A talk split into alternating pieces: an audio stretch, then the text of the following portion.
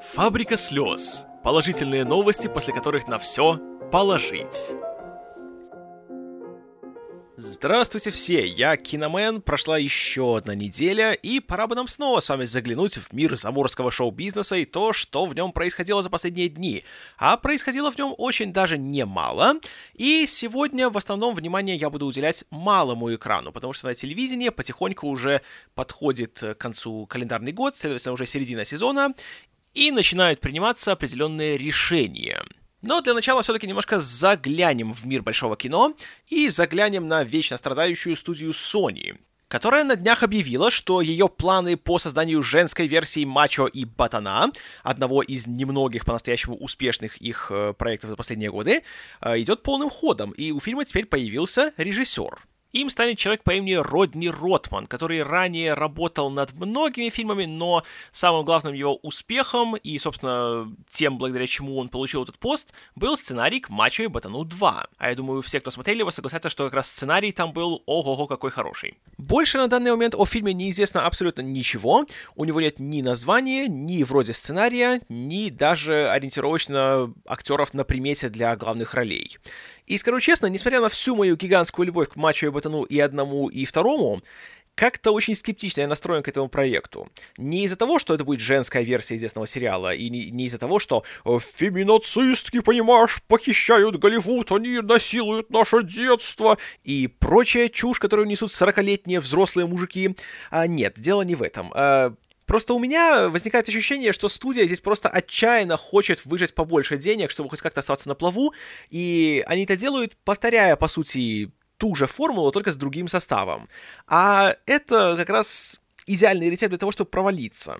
Потому что Мачо и Батан Почему стали таким большим хитом? Потому что это было что-то неожиданное, что-то новое, что-то оригинальное. Вроде да, это киноверсия некогда популярного старого сериала, но в то же время она не была полноценной адаптацией, она была как раз более пародией на подобные фильмы, которая активно высмеивала все вот эти вот, опять-таки, отчаянные попытки студии как-то нажиться на известных брендах. И, как по мне, то если студия реально хочет сделать э, потенциально успешную комедийную франшизу с женщинами, почему бы не взять что-нибудь другое и его как-нибудь по-новому реанимировать и подойти с новой стороны?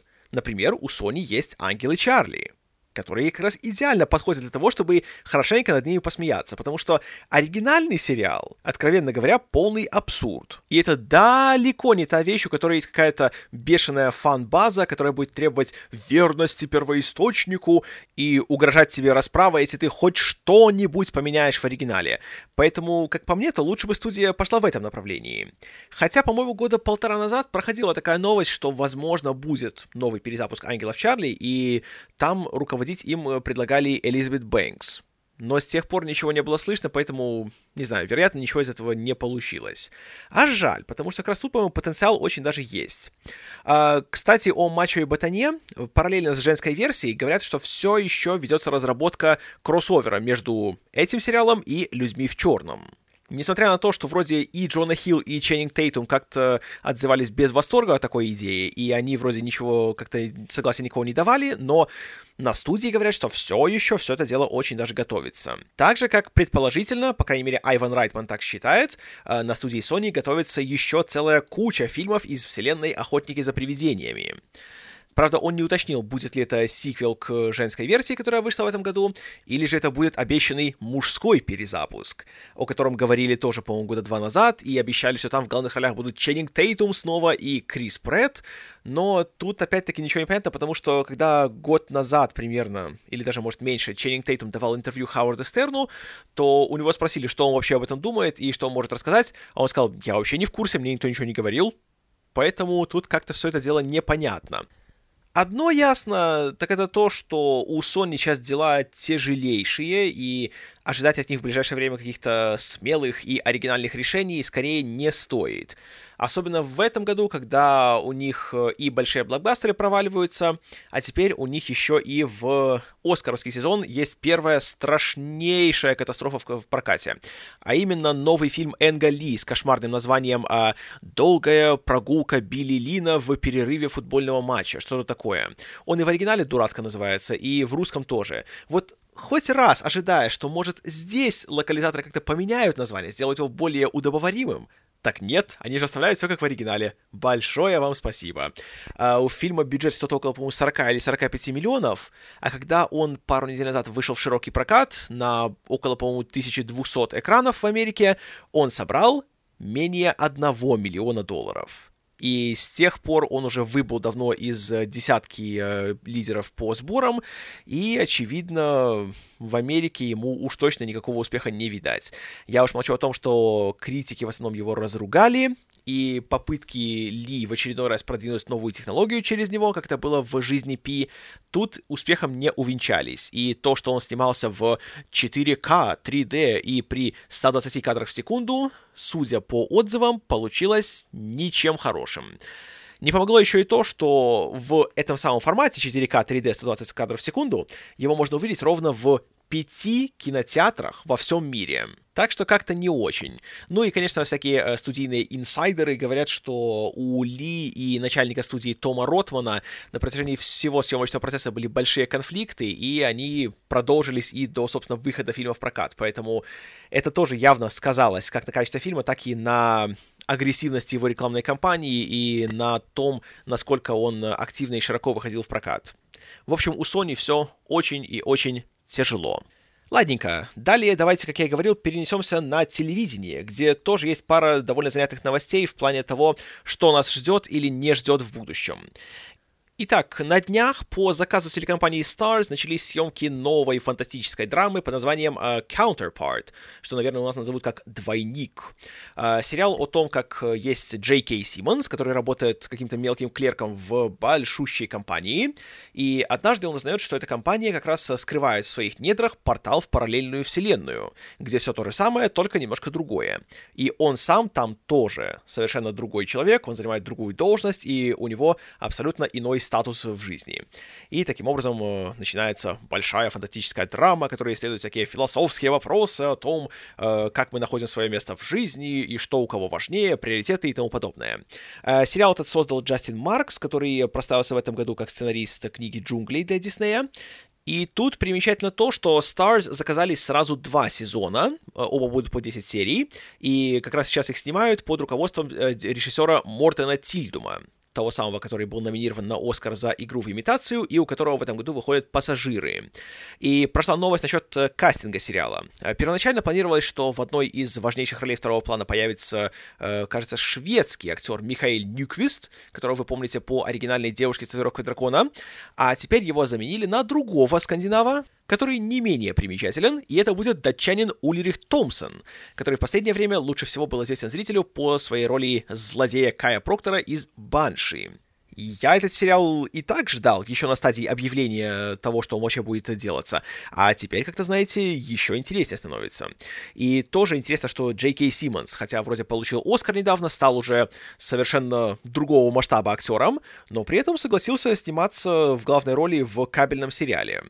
Решение не самое предсказуемое, но при этом очень даже и внушающее уважение. Поэтому надеюсь, что, как и многие другие недавние проекты Stars, двойник не подведет. А вот что меня в свое время очень сильно подвело, так это «Мастера секса», сериал э, на Showtime, который в первом своем сезоне был глотком свежего воздуха для канала, который ставился только всякими и Декстерами, и Родинами, и он был такой красивой, взрослой драмой на не самую простую тему, но при этом подходил он к ней очень интеллигентно и смотрелся с немалым удовольствием. А потом, к сожалению, во втором и особенно третьем сезонах сериал начал очень резко падать в качестве и дошел до того, что в нем была серия, где э, Лизи Каплан должна раздеваться перед гориллой и говорить ей всякие сексуально возбуждающие вещи. После третьего сезона я его смотреть перестал, а теперь, когда закончился четвертый, канал Showtime объявил, что мастера секса закрыты. Совпадение? Э, я думаю, да. Но вообще, конечно, очень обидно, потому что потенциал у сериала был гигантский, и э, все люди и перед камерой, и за ней тоже вроде были талантливые, и Лизи Каплан даже получила за это дело номинацию на Эмми за, кажется, первый сезон, плюс Майкл Шин здесь был очень и очень хорош, хотя его герой постепенно становился все менее и менее привлекательным. Но что-то не получилось, что-то вот где-то не срослось, поэтому очень жаль стало. Но, с другой стороны, теперь Майкл Шин и Лизи Каплан будут более свободны, и я надеюсь, что им будут давать гораздо больше работы в кино.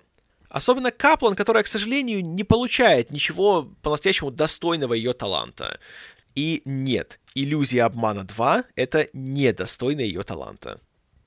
И есть еще одна весть с кабельного телевидения касательно будущего проекта. И она поступила с канала FX, э, и этот проект уже, в принципе, давно замышлялся, о нем уже много кто говорил, но теперь он приближен к реальности. Это спин сериала «Сыновья анархии», который получит название клуб Майя, или не знаю, как там у нас его адаптируют, и он будет рассказывать как раз, э, соответственно, о клубе мексиканцев, с которыми наши антигерои из «Сыновей анархии» имели дело периодически, и предположительно события его будут происходить уже после э, того, как, спойлер, как Джек Стейлер въехал в грузовик за наши грехи, и событие будет разворачиваться уже не в Калифорнии, а где-то на границе между Америкой и Мексикой. И главный герой, соответственно, будет молодым латиноамериканцем, который э, здесь будет не главой э, банды, а как раз одним из ее молодых членов, который пытается как-то немножко пробиться вверх по, в кавычках, карьерной лестнице, и заодно пытается как-то найти себя в этой жизни. Э, пока что FX заказал только пилот, но, в принципе, велика вероятность, что пилот станет и целым сезоном сезоном. И примечательно тут то, что Курт Саттер, создатель оригинального сериала, здесь тоже выступает как бы со-автором, и он также будет режиссером пилота, но в то же время у него здесь есть партнер. Это Элджин Джеймс, который с ним вместе пишет сценарий и будет также руководить сериалом вместе с ним. И вот это будет э, довольно интересно посмотреть, потому что Саттер — человек, который показал, что он э, довольно-таки автократичен, и с кем-то особо работать и советоваться он не любит. Особенно, когда сыновья анархии стали бить рекорды по рейтингам для канала, и никто не смог сказать ему «нет», он начал немножко заигрываться. И, к сожалению, последние сезоны сериала стали очень сильно хромать, а потом, когда он в прошлом году запустил свой новый сериал «Палач», то он и вовсе сел в лужу. И будет крайне интересно посмотреть, что будет с ним сейчас, когда он должен будет делить э, полномочия руководителя с кем-то другим, и извлек ли он уроки из своих предыдущих ошибок. Потому что, как показывает опыт, Сатор человек талантливейший, но он очень легко поддается всяким своим очень нехорошим инстинктам, и ему обязательно нужен кто-то, кто будет держать его, скажем так, в рамках, и кто не побоится сказать ему «нет». Когда он работал на щите, и у него был начальник Шон Райан, Тогда Сатор выдавал одну классную серию за другой. Когда он пришел на «Сыновей анархии» и там только делал первые шаги в плане руководства сериалом, сериал тоже набирал обороты, и на своем втором сезоне он был одной из лучших драм на телевидении. Но потом, как только он обрел большую уверенность в себе, и как только рейтинги стали такими большими, что он мог всех послать лесом, вот тогда-то начались проблемы. И скажу честно, хотя спин «Сыновей анархии» меня не сильно привлекает как идея, мне будет просто очень любопытно увидеть, насколько он будет отличаться от предыдущих работ Саттера. И, как знать, может быть, уже на третий раз он наконец найдет свою золотую середину. Так или иначе, это очень любопытно, и я за этим делом буду следить. Так же, как я буду следить за еще одним проектом на телевидении, который в этот раз идет из Англии, и это новый сериал братьев Гарри и Джека Уильямсов, которые создали «Пропавшего без вести», у которого как раз на этой неделе закончился второй сезон, и они уже планируют новый мини-сериал, посвященный серийному убийце под названием «Реллик» который сначала начал разработку на BBC, а теперь стало известно, что в Америке его еще и будет частично финансировать и э, показывать канал Cinemax, который, если кто не в курсе, является таким младшим братом HBO.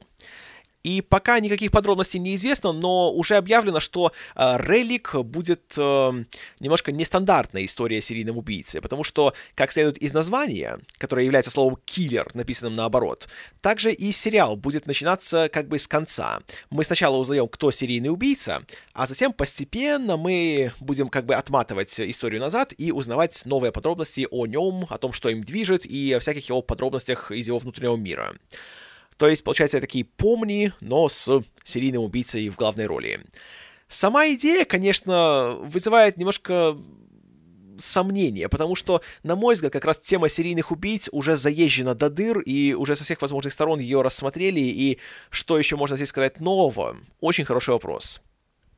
Но в то же время «Пропавший без вести», точнее его первый сезон, потому что второго я еще не видел, тоже брал очень старую и очень хорошо всем знакомую тему, но подходил к ней с принципиально новой стороны и получался хоть и очень депрессивной, но при этом очень захватывающей и по-настоящему интригующей историей. Поэтому «Релик» меня скорее интересует, чем нет, но, конечно, хотелось бы, чтобы, может, товарищи направили свои таланты куда-нибудь в более какое-то изобретательное русло. Но вера остается. Ну и последнее из сегодняшних новостей уже связано как раз с кино, точнее, с кино, которого не будет.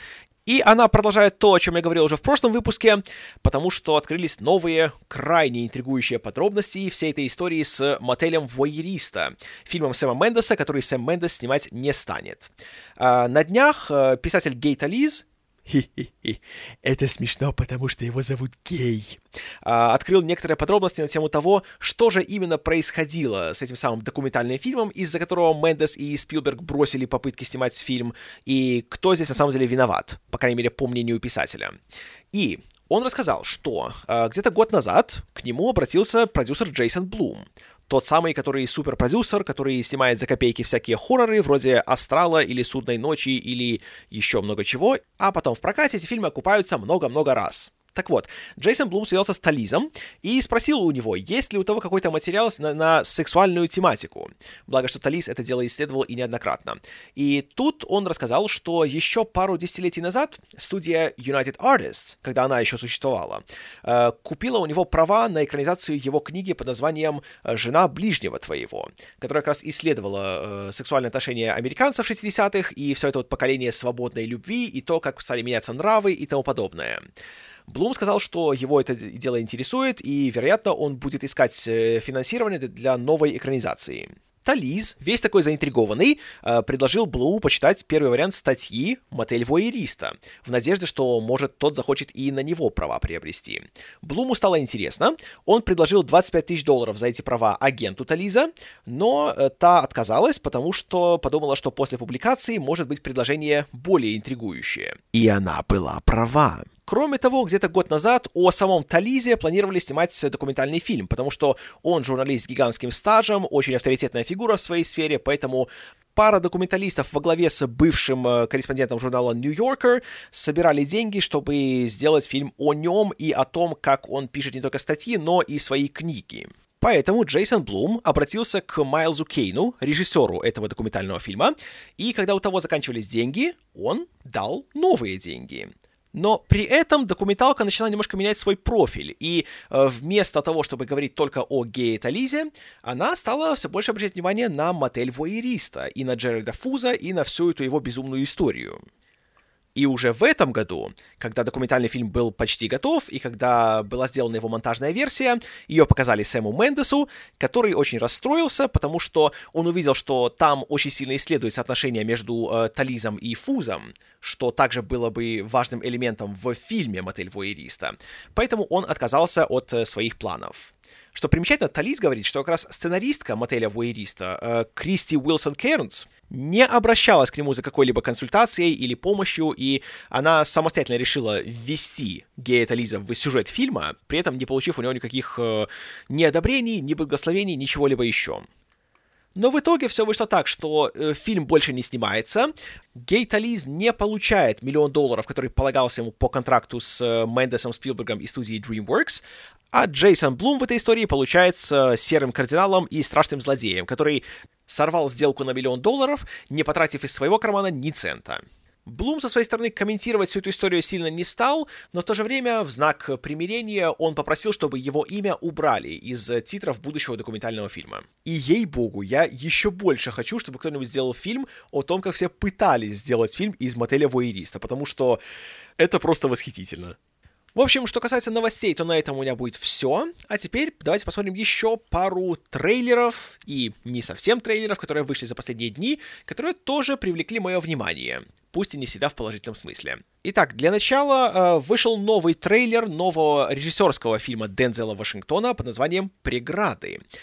Фильм, который студия Paramount выпускает в прокат, э, как и «Молчание» Мартина Скорсезе тоже на Рождество в этом году, и в котором студия явно видит э, своего большого претендента на серьезные награды. И для этого есть ряд причин. Главное это то, что фильм снят по мотивам театральной постановки Огаста Уилсона, которая в свое время получила Пулитцеровскую премию, а, собственно, Дензелу Вашингтону э, принесла премию Тони, потому что он в ней играл и в театре. И рассказывает она о главном герое, который в свое время в молодости имел большой потенциал как бейсболист, но из-за того, что он ненамеренно убил человека, он сел в тюрьму, и все его мечты рухнули. Спустя много лет он женился, завел семью, теперь он работает мусорщиком и очень с большим трудом как-то сводит концы с концами, и его сын тоже постепенно растет, и он тоже очень хочет стать бейсболистом. Но отец относится к нему с э, пренебрежением, с какой-то злобой, и постоянно у них возникают всякие перепалки, и в целом главный герой обижен на весь мир и очень недоволен своей жизнью. То есть такая суровая бытовуха, как всякие сериалы на НТВ про жизнь, но при всем при этом скажу вам честно, что выглядит очень даже впечатляюще, и интерес возникает очень даже немалый. Хотя Дензел Вашингтон как режиссер пока ничего особенно выдающегося не снял, но здесь все выглядит более чем внушительно. Особенно, конечно же, он сам в главной роли, потому что Хотя он человек очень обаятельный и очень харизматичный, по крайней мере, в кадре, но когда он играет кого-то очень авторитарного и сердитого, то хо-хо-хо, дамы и господа, мало кто с ним сравнится, и здесь он именно что такой. И еще тут есть Виола Дэвис в роли его супруги, которая также играла эту роль в театре и получила за нее Тони, насколько я помню.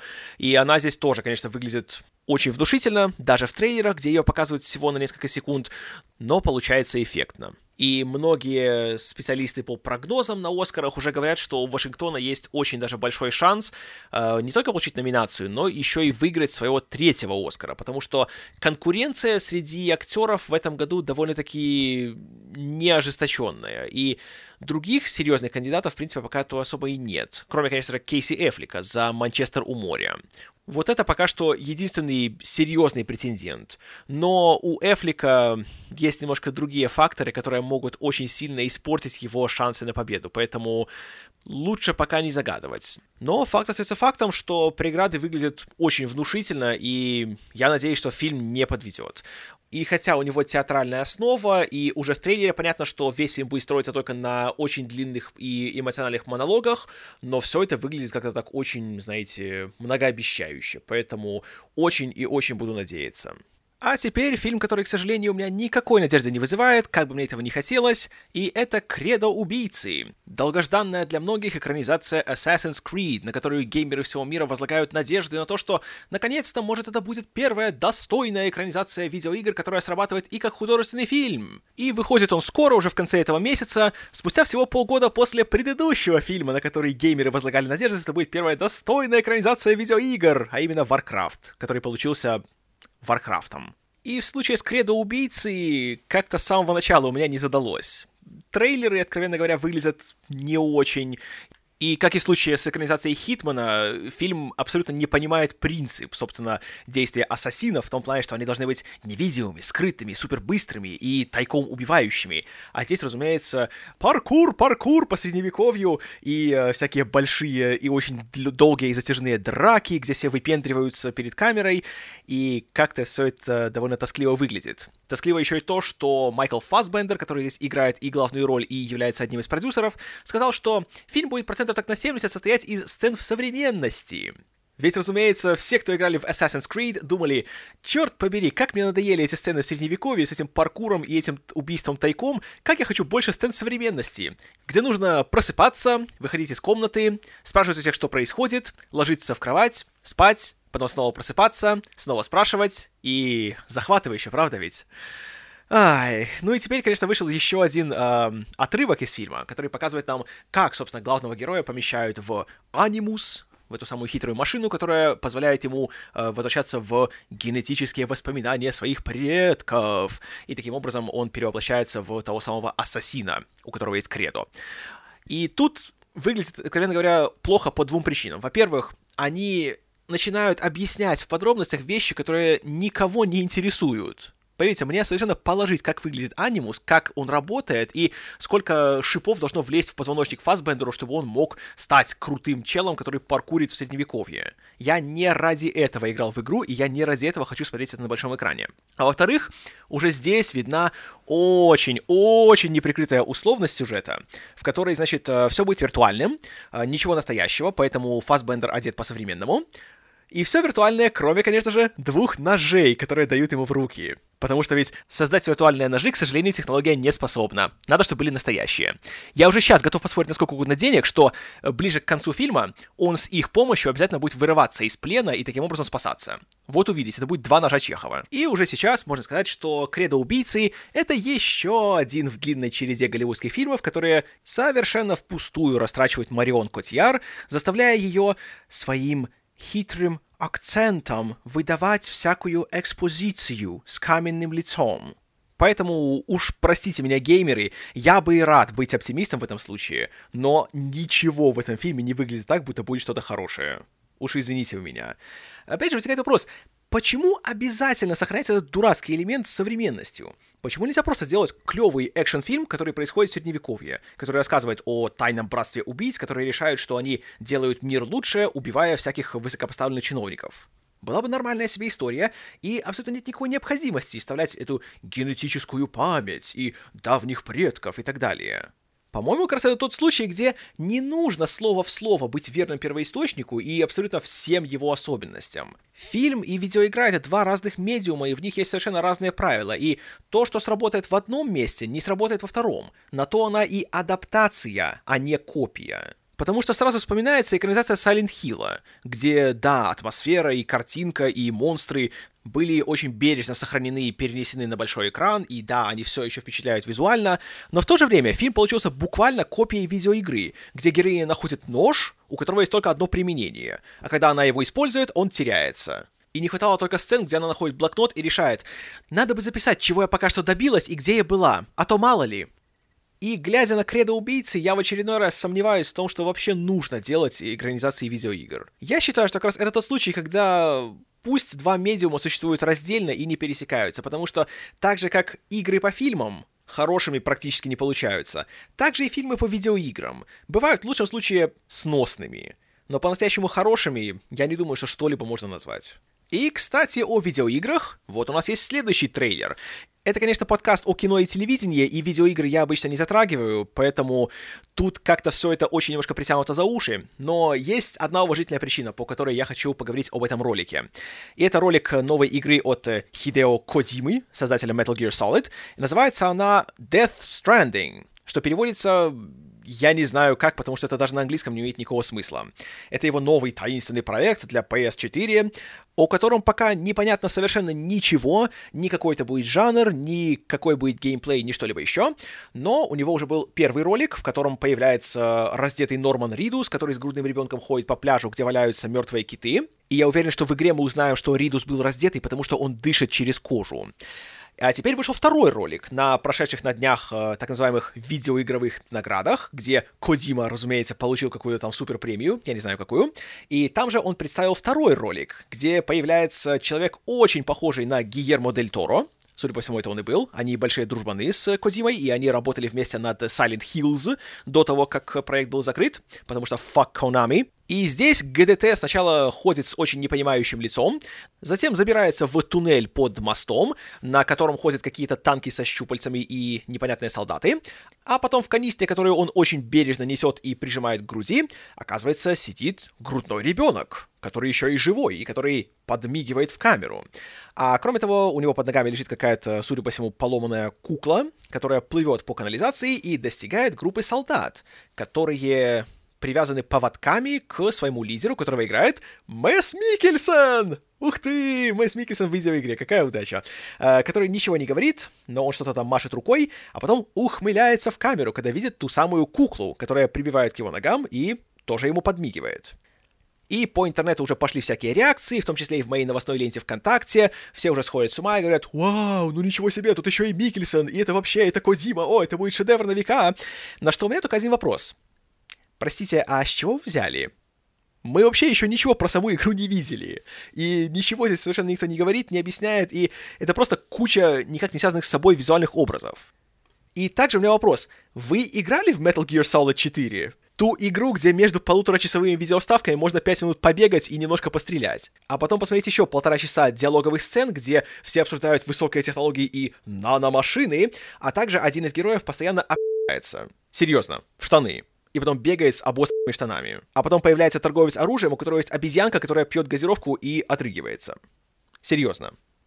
Этого, значит, э, делает э, гений, который творит шедевры, и вот это вот э, про голого Ридуса с ребенком, которого, наверное, он сам родил, это вот тоже, получается, вам стопроцентно говорит, что это будет шедевр на века, да? Поразительно, конечно, как маркетинг на сегодняшний день работает. Покажи зрителю знакомое лицо и припиши пару крутых имен, все, все сразу готовы кончать на стены, и никого же не волнует, что нам-то реально ничего не показали на самом деле, товарищи. Вот расскажите мне, о чем Death Stranding? Что это за игра, какой жанр и что в ней надо будет делать? Напишите в комментариях, пожалуйста. Хотя я согласен, увидеть Мэса Микельсона в заставочке было, конечно, приятно. А знаете, где еще приятнее видеть Мэса Микельсона? Эм, в абсолютно любом его появлении в кино или на телевидении. Поэтому, знаете, говорить что-либо о самой игре я не могу, потому что, э, собственно, игру-то нам еще ни разу не показали. И меня продолжает забавлять то, как э, геймеры по всему миру передают такой большой привет академику Павлову. Напиши, что это Хидео Кодима, и все. Больше ничего не надо. Можно саму игру даже не выпускать, только выпускать трейлеры, где все ходят с мутными лицами и ничего не делают. Ладно, хватит злиться, а то вы, наверное, и так уже меня тут проклинаете до не знаю какого поколения. Ну и давайте закончим э, еще сегодня на азиатской ноте, потому что вышел 9-минутный да, 9-минутный э, трейлер к фильму «Великая стена», новой работе режиссера Джана Имоу, который лучше всего известен своими фильмами про летающих китайцев, а именно «Герой», «Дом летающих кинжалов» и «Проклятие золотого цветка», кажется, так он назывался. И новый фильм это тоже такая большая эпическая, как бы историческая история, в которой есть э, Великая Китайская стена, которая, оказывается, была создана для того, чтобы защитить Китай от всяких разных э, каких-то мифических монстров. И кроме ряда звезд китайского кино, которых я абсолютно не знаю, появляется еще и Мэтт Деймон со смешными патлами. И, скажу честно, до сих пор я как-то избегал всех материалов, связанных с Великой Стеной, потому что думал, что как-то не особо мне интересно. А когда услышал, что будет аж 9-минутный трейлер, что-то меня заинтриговало. Хотя, чисто технически, это не столько один трейлер, сколько просто они склеили вместе много промо-роликов, которые выпускались ранее. И теперь все это просто в таком одном большом комплекте. И знаете, что вам скажу? Выглядит довольно-таки занятно. Конечно, видно, что э, всякие эти большие массовки в основном делаются с помощью компьютерной графики, но как-то, знаете, так, по крайней мере, масштабами своими фильм очень даже впечатляет. Хотя трейлер, конечно, на китайском, я понятия не имею, о чем там кто говорит, но с другой стороны, здесь даже интересно то, что можно не понимать, что здесь делать, но все равно визуально немножко, скажем так, заполнять пробелы и даже так получать немалое удовольствие от просмотра. А я надеюсь, что когда фильм выйдет и можно будет, собственно, еще и понять, что там кто говорит и что происходит, то, может, тоже будет э, интересно и даже не глупо. И тут э, еще, конечно, тоже интересно то, что когда было объявлено, что Мэтт Деймон сыграет главную роль, и когда вышел первый трейлер, то, разумеется, на прогрессивном Западе начали опять э, возмущаться о том, что «Э, китайский фильм про китайскую историю, а в главной роли белый Мэтт Деймон, опять о том, как пришел большой белый американец и стал всех спасать». И тут самое забавное, что как раз возмущаются только что на Западе. И никто что-то не обращает внимания на то, что фильм снимается китайцами на китайские деньги в Китае, и что это было их решение позвать сюда Мэтта Деймона. И никто там не, не планировал ничего отбеливать и так далее. Просто хотели большую мировую звезду, которую все хотят увидеть на большом экране. С другой стороны, как по мне, опять же, я не знаю, собственно, реакцию в самом Китае, потому что я не знаю китайского, я не могу это нигде узнать в интернете. Но, как по мне кажется, если бы в моей стране снимался большой исторический эпос, который еще немножко фэнтези, и если бы на главную роль позвали Мэтта, блин, Деймона, знаете, я бы в первую очередь подумал, вау, Мэтт Деймон снимается в моей стране, в моем фильме. А не то, что «О, нет, они плюют на мое наследие и на мою историю» и так далее. Благо, что в фильме как раз, по крайней мере в этом трейлере, гораздо больше внимания уделяется китайским актерам и их персонажам.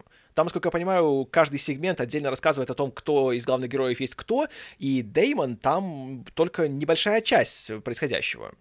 Но, разумеется, это не прогрессивно так считать. Это же, понимаешь, расизм, что китайцы решили снять в китайском фильме американца. Ах, ах, ах.